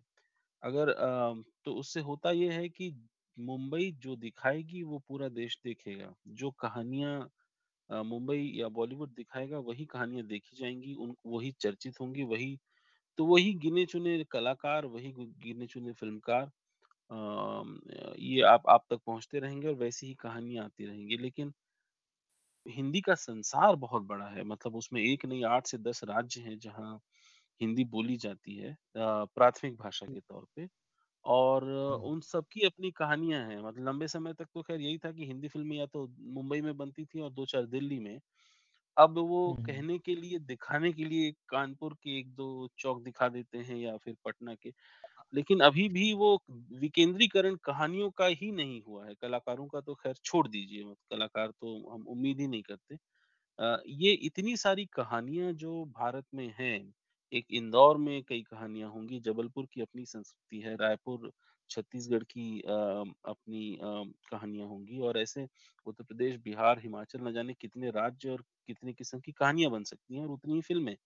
ये होना चाहिए कि जैसे इंदौर में एक फ़िल्म बने और वो इंदौर और उसके आस-पास देखी जाए और उन उनको भी सराहा जाए। अ, एक फ़िल्म जयपुर में बने और राजस्थान के लोग हिंदी में बने, मैं मैं मारवाड़ी भाषा की फ़िल्मों की बात नहीं कर रहा और उसको समझें और लोग वहाँ सराहें या फिर ये एक-दूसरे की फ़िल्मों को देखें, तो वो बाज़ार भी बड़ा होता है और कंटेंट भी बड़ा होता है। आ आपको लगता है कि ऐसा होना चाहिए और और क्यों नहीं हो रहा अगर नहीं हो रहा तो? तो ये जो होना चाहिए और जो हो रहा है ये ये प्रॉब्लम हर जगह है क्योंकि मैं ये सोचता हूँ कि ये तब तक नहीं होगा जब तक कि देखने वाले समझदार नहीं होंगे अच्छा। जो बनाने वाले हैं वो पहले क्या पूछते हैं लोग देखेंगे इसको हुँ। तो अगर नहीं देखेंगे तो मैं क्यों बनाऊँ एक तो इतना महँगा काम है फ़िल्म बनाना ये प्रोड्यूसर की भी बात सही है कि भाई मैं अगर तीन करोड़ रुपए डाल रहा हूँ मेरे हुँ, हुँ। तो क्या ये वापस मिलेंगे बिल्कुल। तो वो प्रॉब्लम अब आजकल तो हम देख ही रहे हैं थिएटर कोई जा ही नहीं रहा फ़िल्म देखने। तो हुँ। वो मिलना मुश्किल हो, रहा है। फिर वेब। सीरीज़ है वेब सीरीज़ में खैर रिटर्न की तो श्योरिटी बहुत हद तक हो जाती है। पर उसमें भी फिर प्रॉब्लम ये आती है कि जिस प्लेटफॉर्म को आप सुना रहे हो कहानी उसमें जो बंदा सुन रहा है उसको समझ भी है। अब आप राग दरबारी लेके जा रहे हो सामने वाले ने फाइव पॉइंट समवन पढ़ी हुई है। वो वो आपको सोचेगा कि कहाँ से आ गया यार ये आदमी तो ये दो अलग अलग क्योंकि ये तो अब नहीं बदला है कि जो रियल आर्टिस्ट हैं वो उनके पास तो पैसा होता नहीं। तो वो बनाएँगे कहाँ से? पैसे की ज़रूरत है और पैसा जिनके पास होता है उनके पास समझ नहीं है। हुँ। 1-2 ऐसे प्रयोग हुए हैं जैसे कि वो हैदराबाद में हैदराबादी नवाब, अंग्रेज़ वग़ैरह अ, कुछ लोगों ने वहाँ हाँ के द स्थानीय लोगों अच्छी फ़िल्म थी हाँ, तो ऐसे छोटे-छोटे प्रयोग हुए हैं, मैं मैं ये ज़रूर मानता हूँ कि वो बहुत बड़े स्तर पे नहीं हुए, लेकिन हुए, तो लोगों ने उनको देखा वो अ, और सराहा भी। अ, इसलिए मुझे लगता है कि स्कोप तो है और पर आपका जो कहना है वो भी सही है कि अ, अगर लोग और सपोर्ट आगे बढ़ के नहीं करेंगे तो ये हुँ, बात और आगे बढ़ेगी नहीं लेकिन नुकसान उनका भी है क्योंकि उनकी कहानियाँ फ़िल्मों पे नहीं आएँगी अ, मैं जैसे कि रायपुर शहर में बड़ा हुआ, काफ़ी उम्र का काफ़ी बड़ा हिस्सा मैंने वहाँ बिताया। और अ, मेरे लिए सारी फ़िल्मों की कहानियाँ मुम तो मुझे म मुंबई के सारे मोहल्लों के नाम याद हो गए थे और शायद भारत में और भी लोगों के हाँ, साथ हाँ। यही अनुभव होगा कि अ, मैं कभी मुंबई गया नहीं था लेकिन मुझे घाटकोपर और विरार और ये सब और विरार की लोकल आखिरी कितने बजे निकलती है ये सुनाई फ़िल्मों से देता था, फ़िल्मों अ, से समझ में आता था। और अब दूसरी बात करेंगे अ, इस पे आप बताइएगा कि ये अ, आ आपका क्या सोचना है? जैसे फ़िल्मों का संसार जो कहानियों का है, यदि क्ष क्षेत्रों का भी छोड़ दें तो बहुत सीमित है। अ, जैसे जाति के आधार पर देखें तो फ़िल्मी पात्रों को लगभग उनका सवर्णीकरण हुआ है। लम पूरे दौर के के बॉलीवुड की बात कर रहा हूँ मैं, अभी के हालिया कुछ सालों को अगर छोड़ भी दें। तो जो फ़िल्मी नायक है वो या तो मल्होत्रा होता है या खुराना होता है अ, या फिर वो श्रीवास्तव होता है। या फिर सिंघानिया जी। होता है या फिर और अगर वो ब्राह्मण या राजपूत नहीं है मतलब अगर वो शर्मा नहीं है या वो ठाकुर नहीं है, तो फिर वो इनमें से कुछ होता है और अगर सवर्णों से बाहर देखें तो फिर सिर्फ़ श्रीवास्तव जो बहुत ही संपन्न और हाँ, समृद्ध वर्ग है। लेकिन वो कोई ओबीसी नहीं होता है। अगर वो यादव होता है तो प्रायः देखा गया है कि वो यूपी या बिहार का कोई यादव है जो आम तौर पे अ, उसका नकारात्मक चित्रण किया जाता है। फिर हाँ, दूसरा हाँ। ये देखने में आता है कि मुंबई अ, की पुलिस में अगर कोई बहुत बड़ा अधिकारी है, तो वो मराठी नहीं होता है, वो वो बहुत ही गोरा-चिट्टा पंजाबी अ, न अ, नाम रखने वाला और वैसा दिखने वाला और खालिस उर्दू किस्म की हिंदी बोलने वाला व्यक्ति होता है। लेकिन मराठी पुलिस वाले होते हैं और वो बहुत छोटी-छोटी हवलदार पोस्ट पे होते होते हैं, हैं। वो कामले, शिंदे शिंदे। हाँ, शिंदे ये जो होते हैं ये हवलदार होते हैं। ये किस्म का कंटेम्प्ट अ, एक पूरे कल्चर के लिए है। मराठी स्त्रियों को बाई अ, के रूप में चित्रित करना, ये ठीक है कि मुंबई में अगर गरीब होंगे तो उनमें मराठियों की संख्या अधिक हो सकती है। लेकिन अ, फ़िल्मों में एक किस्म का जो अजीब चित्रण है, ये क्या कहानी लिखने वो वालों का दोष है कि फ़िल्म बनाने वालों का दोष है? ये हुआ क्यों? टाइपकास्ट हो जाता है। वो हुआ यूँ शुरू से ही सब कुछ अनरियल है। आप देखें ना जो गाँव दिखाए जाते थे पहले, आप देखो 60s 70s की फ़िल्मों में जो गाँव दिखाए जाते थे, हुँ, हुँ, वो बिल्कुल अनरियल ऐसे गाँव होते ही नहीं हैं। होते नहीं होते, नहीं होते। मैंने अभी राग दरबारी का नाम लिया था। आप राग दरबारी किताब पढ़े वो होता है गाँव, वो असली गाँव हुँ। तो वो एक ये लोग एक झूठ गढ़ते हैं, फिर वो अगर। हिट हो जाता है, वो चल गया, तो फिर उसके। बाद जो लोग बनाते हैं, वो सब उसी लीक पे चलते हैं कि भई अ अ, हमारी फ़िल्म में एक क्रिश्चियन होना चाहिए कैरेक्टर। तो डिसूज़ा रख दो। हाँ, सारे क्रिश्चियन डिसूज़ा होते हैं। तो वो वो अब तक ये चलता है। आप देखिए 80 के दशक में जितनी फ़िल्में बनी है आप कोई भी फ़िल्म हुँ, उठा हुँ। लीजिए, सबकी कहानी जी, सबकी कहानी एक हीरो होगा, एक हीरोइन होगी, एक विलेन कॉलेज हीरो की बहन हुँ, हुँ, मरना है, तो हीरो का दोस्त तो उसको मरना है। वो हुँ, सब एक जैसा होता है। वो लोग क्या करते हैं? डरते हैं। ये एक फ़ॉर्मूला चल गया है, तो बस इसी फ़ॉर्मूला इसके इधर-उधर मत जाओ। हाँ, फ़ॉर्च्यूनेटली अभी वो टाइम आया है जब थोड़ा कंटेंट की वैल्यू बढ़ी है, थोड़ा अलग कर रहे हैं लोग। अभी वहाँ मिलने भी जाते हैं तो देता है कि कुछ अच्छा अलग कंटेंट है तो बताओ। वो वो हुँ, हुआ भी किस लिए? क्योंकि देखना शुरू किया। हाँ, लोगों ने का घोंसला फ़िल्म देखी, तो उससे फ़िल्म बनाने वालों को समझ में आया कि अच्छा इस तरह की फ़िल्म भी बनाई जा सकती है। बिल्कुल। वो चली लोगों ने तो वो अल्टीमेटली वही हुआ क्योंकि लोग लोगों की थोड़ी-सी पसंद बदली है। अब आप 80s 90s की फ़िल्में आज नहीं चल सकती। हुँ, हुँ, हुँ, अब नहीं है सकते उन फ़िल्मों को। बिल्कुल। वो जैसा आपने आपका मूल सवाल था कि वो जो सवर्ण हो गया है पात्र, ख़ैर वो मेन स्ट्रीम में तो आज भी वही है। ये हुँ, ये हुँ। 2 हो गई है अभी फ़िल्मों की, एक मेन स्ट्रीम हो गया, एक इंडी फ़िल्में हो गई। इंडी फ़िल्म वो हो गई जिसमें कि कुछ अलग दिखाया जाता है। मेन स्ट्रीम में तो वही मल्होत्रा, सिंघानिया वही वही सब कुछ चल रहा है। और पुरानी फ़िल पुराने समय में बात करें कि अगर इनसे सवर्णों से हटकर अगर कोई कैरेक्टर है तो वो फ़िल्म सत्यजीत रे ने बनाई होगी या गोविंद निहलानी ने बनाई होगी, हाँ, तो हाँ, हाँ, फिर उसको देखने कोई नहीं बिल्कुल। ये तो हुआ है और बहुत बड़े पैमाने पर संस्कृति का जो जो जो एक पूरे तरीके से प्रतिनिधित्व होना चाहिए, इतना इतना बड़ा भारत है। और आपकी गाँवों की टिप्पणी को भी मैं देखता हूँ, जैसे नया दौर जो जो कि वाक़ई देखा जाए बहुत ही शानदार फ़िल्म है। अ, लेकिन उसके गाँव वाले या उस समय उस बाकी भी उस दौर की फ़िल्मों के गाँव वाले अ, जिस तरह से दिखाई अ, दिए हैं, वैसे होते नहीं हैं। ना ही गाँव इतने खूबसूरत होते जनरलाइज़ेशन हैं। कर देते हैं जनरलाइज़ेशन कर देते हैं। जैसे वो जनरलाइज़ेशन हुआ कि हवलदार शिंदे होगा, काम्बले होगा, यही होंगे। ऐसे एक हुँ, जनरलाइज़ेशन कर दिया कि गाँव के लोग भोले-भाले होते हैं, सब एक-दूसरे हुँ, की हुँ, मदद करते हैं। वो बस हुँ, वो हुँ, एक जनरलाइज़ेशन हुई। इतना कॉम्प्लेक्स समाज है हमारा कि आप कुछ भी जनरलाइज़ नहीं कर सकते। बिल्कुल। कुछ तो भी वही ये आपने जी, अभी आपने जो कहा था कि बनारस की एक गली दिखा दी वो हुँ, थोड़ा-सा ये दिखा दिया। तो वो भी एक्चुअली जो पुराने समय में गाँव के साथ हुआ था, वो अब मिडिल क्लास के साथ हो रहा है और छोटे शहरों के साथ हो रहा है। शहरों के साथ हो रहा है। वो वैसा है नहीं, वैसी लाइफ़ होती नहीं उन लोगों की। अब आप दिखा रहे हो मिडिल क्लास फैमिली है जिसमें आधा कच्चा आधा पक्का घर है बाप छोटी-मोटी नौकरी कर रहा है, बेटी गाली दे रही, सिगरेट पी रही, कहाँ होता है ऐसा? नहीं होता ये मैं मैं तो नाम लेना चाहूँगा कि बरेली की बर्फ़ी में जैसे दिखाया कि छोटे शहरों की लड़कियाँ पीती होंगी सिगरेट लेकिन इस तरीके से और इस किस्म से एक एक बेटी का अपने बाप से संवाद ये लगभग बहुत कम होता है और छोटे शहरों को कुछ ऐसा दिखा दिया गया है कि वो कुंठाओं का केंद्र है और वहाँ के लोग बस हाँ, किसी तरीके से वो अपने श जबकि ये हो भी सकता है लेकिन इतने बड़े पैमाने पर नहीं है। हाँ, चूँकि हम खुद छोटे हाँ, शहरों से हैं, कह सकते हैं। तो वो वही चीज़ है ना कि वो अ, अनरियल है बिल्कुल। ठीक है, ये कह सकते हैं कि क्रिएटिव लिबर्टी ली है हमने, हुँ, तो एक बार ले लो, दो बार ले लो, लेकिन कभी सही भी तो दिखाओ।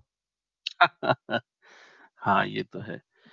हालाँकि अब इतर भाषाओं में जैसे कि हिंदी से अलग भाषाओं में तो ख़ैर सिनेमा में ये सब काम हो रहा है।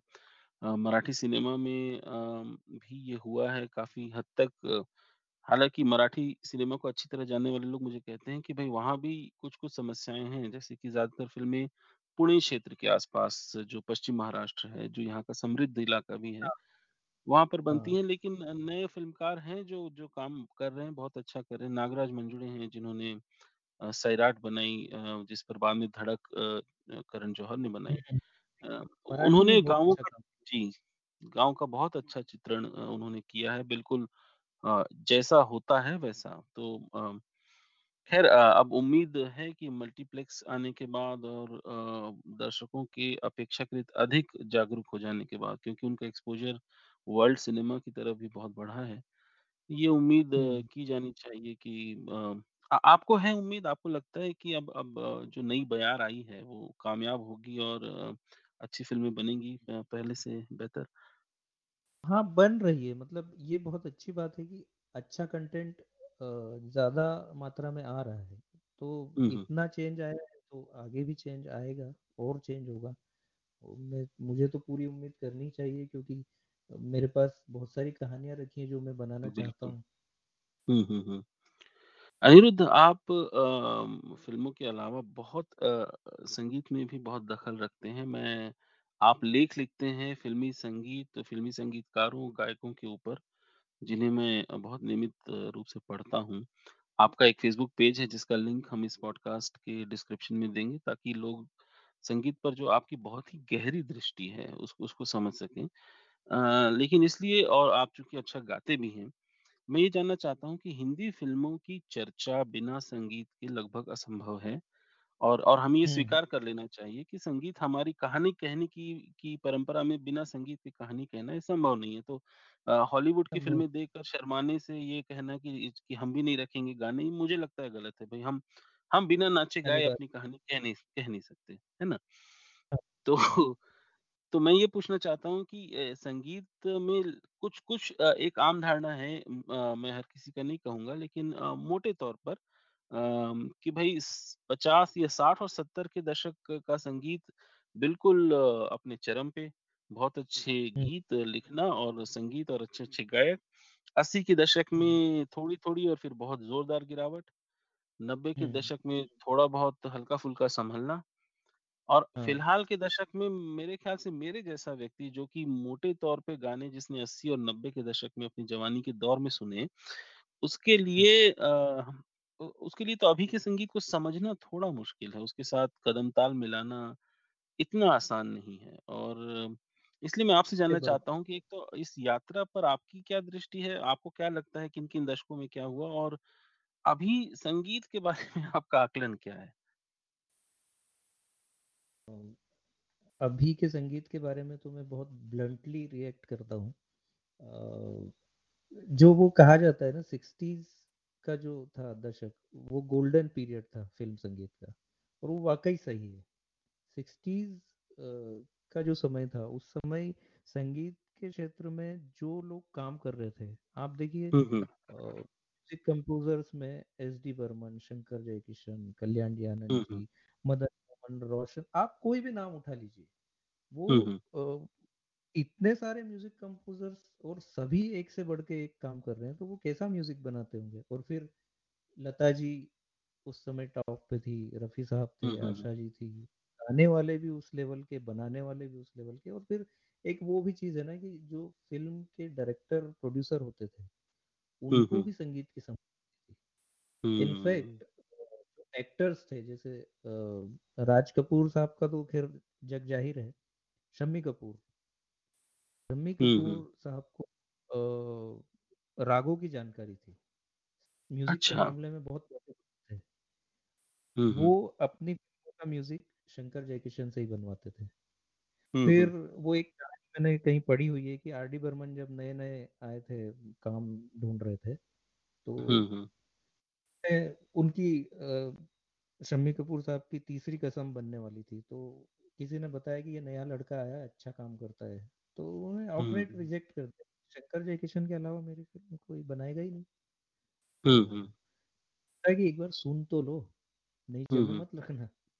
फिर हुँ, आर हुँ, डी हुँ। बर्मन ने जाके वो धुनें सुनाई, तो उनको लगा कि ये तो एकदम नया संगीत है, तो अच्छा। अलग है। उनको तो फिर वो एग्री हुए। मतलब आप सोचिए वो एक्टर का इतना दखल है म्यूज़िक में। बिल्कुल। तो वो फिर वहाँ से तीसरी कसम कसम का म्यूज़िक आर डी बर्मन ने बनाया था।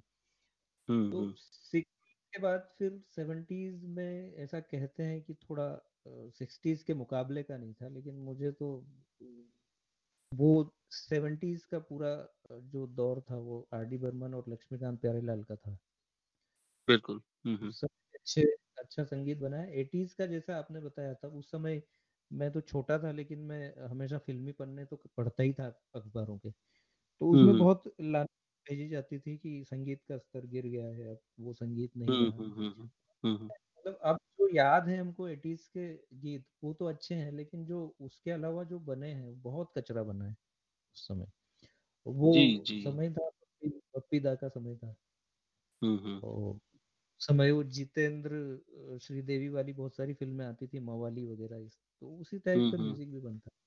90s में ज़रूर जैसा आपने कहा मेरा भी वो दौर था कि 90s का म्यूज़िक आज भी मैं 90s का म्यूज़िक अधिकतर सुनता हूँ। बिल्कुल। 90s में हुँ, हुँ। अच्छा काम हुआ है ख़ास तौर पे रहमान साहब। मैं हुँ, हुँ। परम भक्त था रहमान का। 90s में अच्छा काम हुआ, 2000 के बाद भी कुछ सालों तक अच्छे अच्छा संगीत बना था। पर हुँ, हुँ। 2010 के बाद तो सीन एकदम होपलेस हो गया। बिल्कुल। अब वो सीन रहा ही नहीं अब आज तो आप सिंगर्स देखिए तो आप पहचान नहीं सकते सुन के कि ये कौन गा रहा है। हाँ, अलग-अलग गीतकारों को पहचानना मुश्किल है कि कौन गा रहा है। तो वो आवाज़ें सबकी एक जैसी ऐसा लगता है कि भगवान ने भी आलस करके एक कॉपी बना बना फिट कर दिया सबने। और गानों से ज़्यादा तो ये रैप सॉन्ग और अम, हाँ, इनका जो ज़रूरत ही नहीं है ना, आंटी पुलिस बुला लेगी, अब इसके लिए आप जावेद अख्तर को क्यों पैसे दोगे? ये तो तो ये तो मेरा। चौकीदार ही लिख दे मैं चाहता हूँ कोई आंटी पुलिस बुलाए और इन इन इन संगीत हाँ, की का बंटाधार करने वालों के लिए पुलिस बुलाए। के मामले मतलब मैं बचपन से संगीत भी मेरा जुनून रहा है, फ़िल्म हुँ, हुँ। मैं गाता ये सब इसीलिए कि मैंने बहुत सुना हुआ है, बहुत सुना है, हुँ, दिन भर सुनता था से लेके रात को सोने तक बिना संगीत के मैं रहता ही नहीं था। तो वो बसा हुआ है इसलिए अब वो इरिटेशन होता है जब खराब चीज़ें सुनते हैं और आजकल तो ये नया ट्रेंड शुरू हुआ है पुराने गानों की ऐसी-तैसी करते हैं। बिल्कुल। अब चूँकि आप फ़िल्मकार हैं तो मैं माफ़ कीजिए तो मैं ये पूछूँगा कठिन सवाल।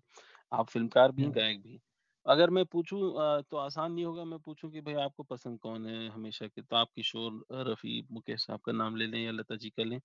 कठिन सवाल आज के दौर में क्या है कोई जो जो जो आपको जिससे आपको उम्मीदें हैं या जिस आप कहेंगे कि जिसका काम अच्छा है? और मैं दो किस्म से पूछूँगा कि गीत लिखने वालों में आपको लगता है कि कोई अच्छा लिख रहा है?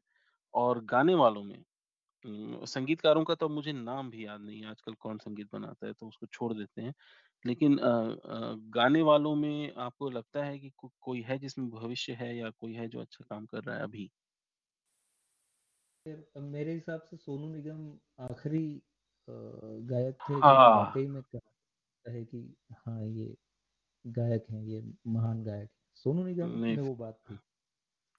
फिर अब साहब तो आपने उन हमारे सवाल का जवाब नहीं दिया मतलब मैं अभी अब सोनू निगम का दौर भी गया अभी काम कर अभी जो काम कर रहे हैं उनमें अ, अभी तक तो मैं मुझे कोई लगता नहीं था लेकिन अभी ये फ़िल्म आई है ना शिकारा। हाँ, शिकारा में पपॉन ने गाए हैं गाने हाँ, पॉपकॉर्न के गाने अच्छे हैं बिल्कुल। हाँ, पपॉन की मतलब वो आवाज़ उनकी वैसी नहीं है मतलब कुछ-कुछ वैसी होती है लेकिन फिर भी उसमें बेस है, तो वो अच्छा लगता है। उन्होंने पहले भी वो के धागे गाया था, वो बहुत अच्छा गाना था। और बिल्कुल। के गाने मुझे ये उम्मीद लगती है कि हाँ, ये एक सिंगर है जो हो सकता है कि हुँ, हुँ। जिसे सुना अरिजीत सिंह का ये दौर चल रहा है अभी, अरिजीत सिंह टॉप पे है लेकिन मुझे नहीं मज़ा वो ठीक है अ, कला के नज़रिए से देखें तो कलात्मकता है उनकी गायकी में, वो बातें हुँ, आती हैं लेकिन भाव हुँ, बिल्कुल। हाँ, करीब-करीब मुझे। सहमत हूँ। जी, मैं भी आपसे होऊँगा। लिखने वालों में अ, जैसे कि इरशाद कामिल हैं अ, वरुण ग्रोवर हाँ, अच्छा लिखते हैं, अमिताभ भट्टाचार्य हैं। हाँ, हाँ, यही 2-3 नाम हैं अ, इरशाद कामिल ने ही अभी शिकारा के गीत लिखे हैं शायद। अच्छा, हुँ, हुँ। ख़ैर विधु विनोद चोपड़ा की फ़िल्म है, तो वो संगीत पे हमेशा ध्यान देते आए हैं, तो अ, हाँ, उम्मीद की जानी वो चाहिए। बात वहीं आती है कि डायरेक्टर को उसका ज्ञान है या नहीं। हुँ। चलिए संगीत से वापस आता हूँ अ, अगर अ, ऐसा ही सवाल पूछूँ कि आप की और ये यारा अ, ये पूरे दौर से बताइएगा कि चूँकि आप फ़िल्म निर्देशक और बनना चाहते हैं, तो कौन-कौन अ, से निर्देशक हैं जिनको आप अ, आदर्श मानते होंगे या जिनसे सीखते होंगे या सोचते होंगे कि भाई इ इन लोगों के जैसा मुझे बनना है, ऐसी फ़िल्में बनाऊँगा या इनके जैसा डायरेक्शन करूँगा? आज के दौर की बात करें तो मुझे सबसे ज़्यादा अच्छा स्टाइल लगता है सुधीर मिश्रा का। हालाँकि बहुत कम फ़िल्में आई हैं। हाँ, बिल्कुल कम फ़िल्में आई हैं उनकी। हुँ, हुँ। मिश्रा हैं, तिग्मांशु धूलिया हैं, फिर अभी अनुभव सिन्हा ने भी जो पिछली 2 फ़िल्में बनाई, वो कमाल की फ़िल्में बनाई, आर्टिकल 15 और मुल्क। और हाँ, अनुराग कश्यप तो है ही, बस अनुराग कश्यप से एक ही बात में मैं सहमत नहीं होता हूँ कि वो अति में जाते हैं, जो वॉयलेंस की नोआ जो है उनकी फ़िल्मों में हाँ, हाँ, बहुत ज़्यादा हो जाता है। हुँ, हुँ, हुँ। और पुराने समय की बात करें तो मुझे पर्टिकुलरली ऋषिकेश मुखर्जी बेहद पसंद है। अच्छा, अच्छा इस बात से मुझे ये याद आया कि बागली टॉकीज के लिए मुझे सबसे अच्छा जो मिला है कॉम्प्लीमेंट हुँ, हुँ। तो तीन चार लोगों ने दिया कि इसको देख के प्यासा की याद आती है तो अच्छा वाक़ई? उससे अच्छी। हुँ, बात मैंने आज तक सुनी ही नहीं मतलब मेरे लिए तो फ़िलहाल अभी तक की लाइफ की यही उपलब्धि है कि किसी ने कहा कि इसको देख के प्यासा की याद आती है कहाँ बिल्कुल, बिल्कुल।